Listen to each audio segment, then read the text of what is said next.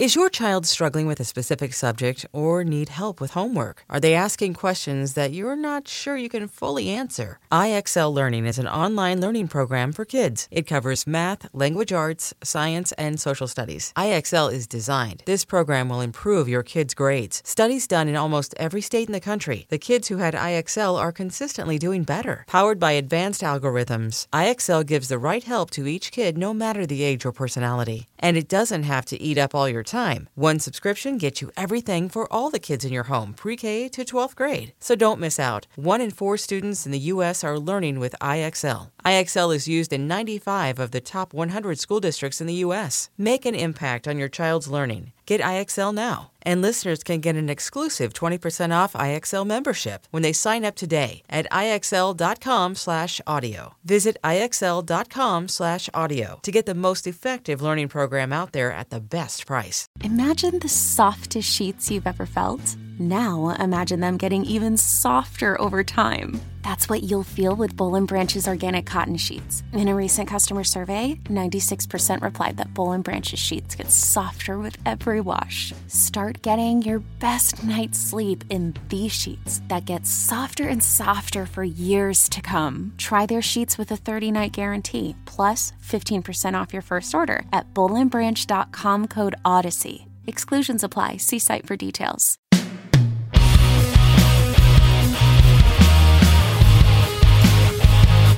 Hello, kids. This is Risk, the show where people tell true stories they never thought they'd dare to share. I'm Kevin Allison, and every Thursday we release these special episodes that we're calling classic risk singles. Each of these episodes features just one story from years past. If you're new to risk, you should know that the podcast can be very uncensored.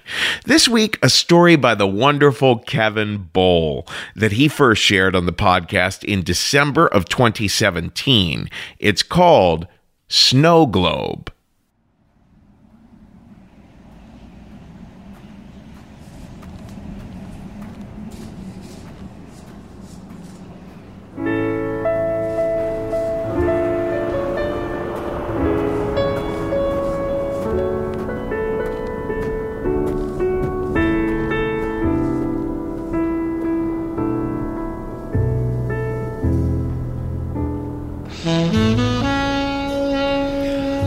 Was a blizzard in Brooklyn.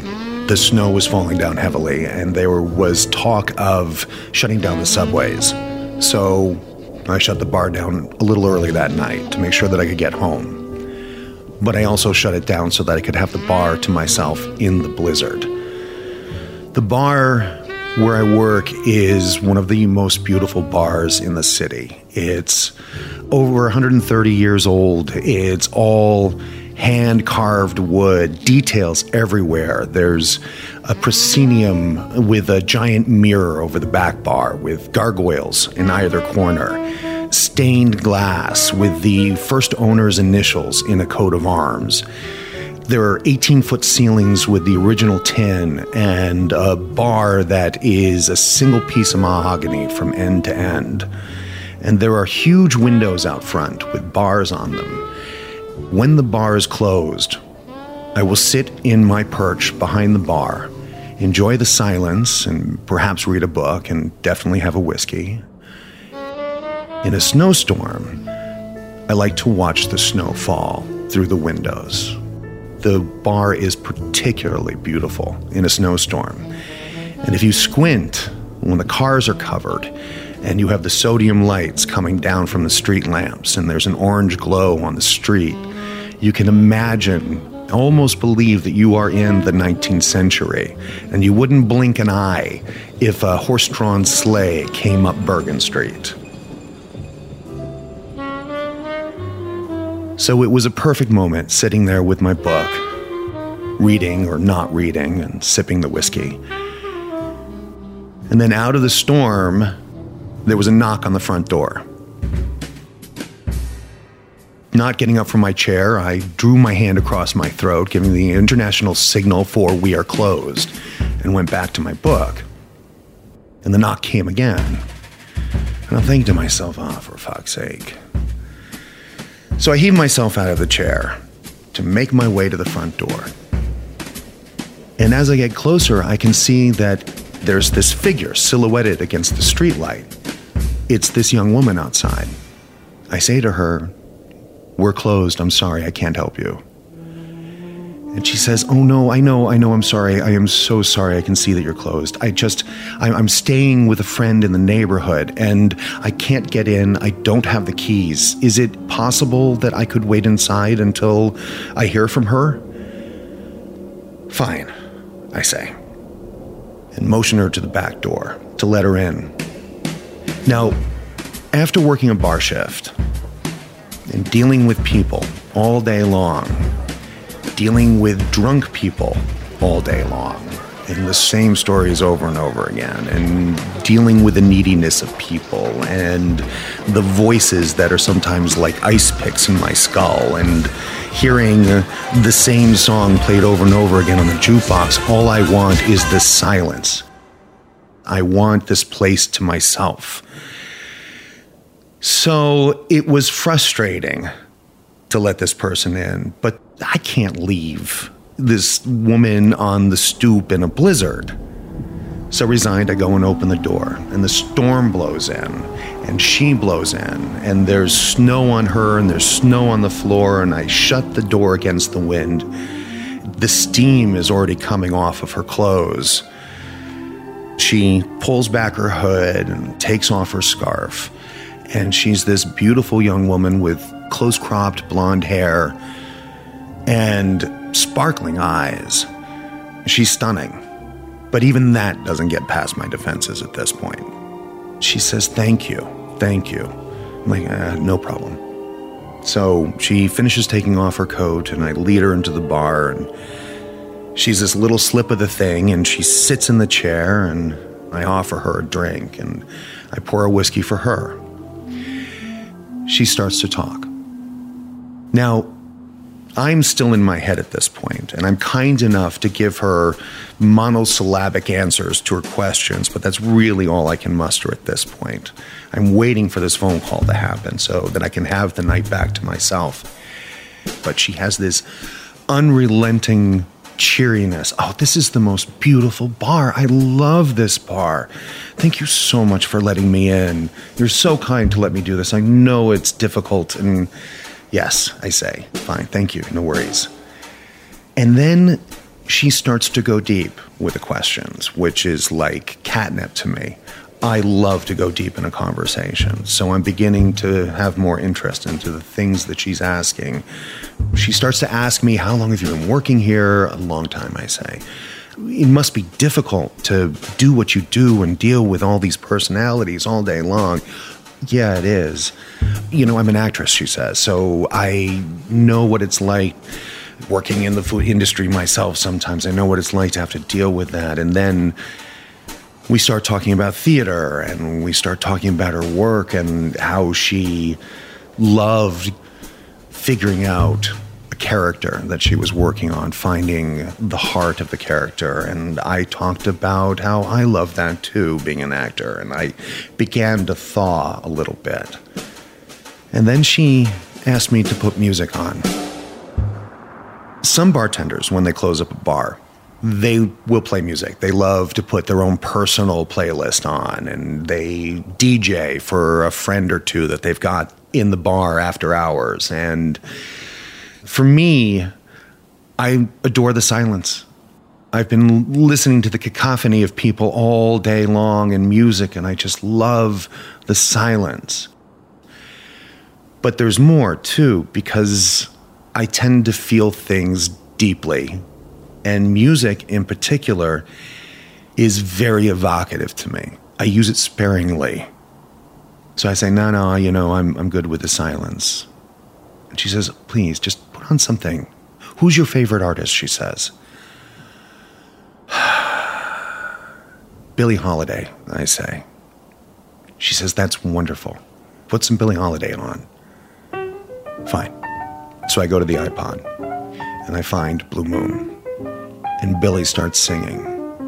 And she fills the space with her voice, and it just seems like she lives there too, and she's singing to us. And then the woman reaches over the bar for my hand. I'm flabbergasted. I don't know what to do for a moment.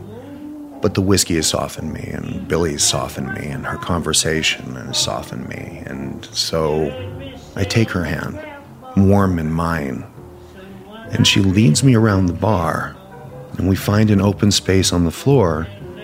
I put my hand on her waist and take her other hand and hold it up.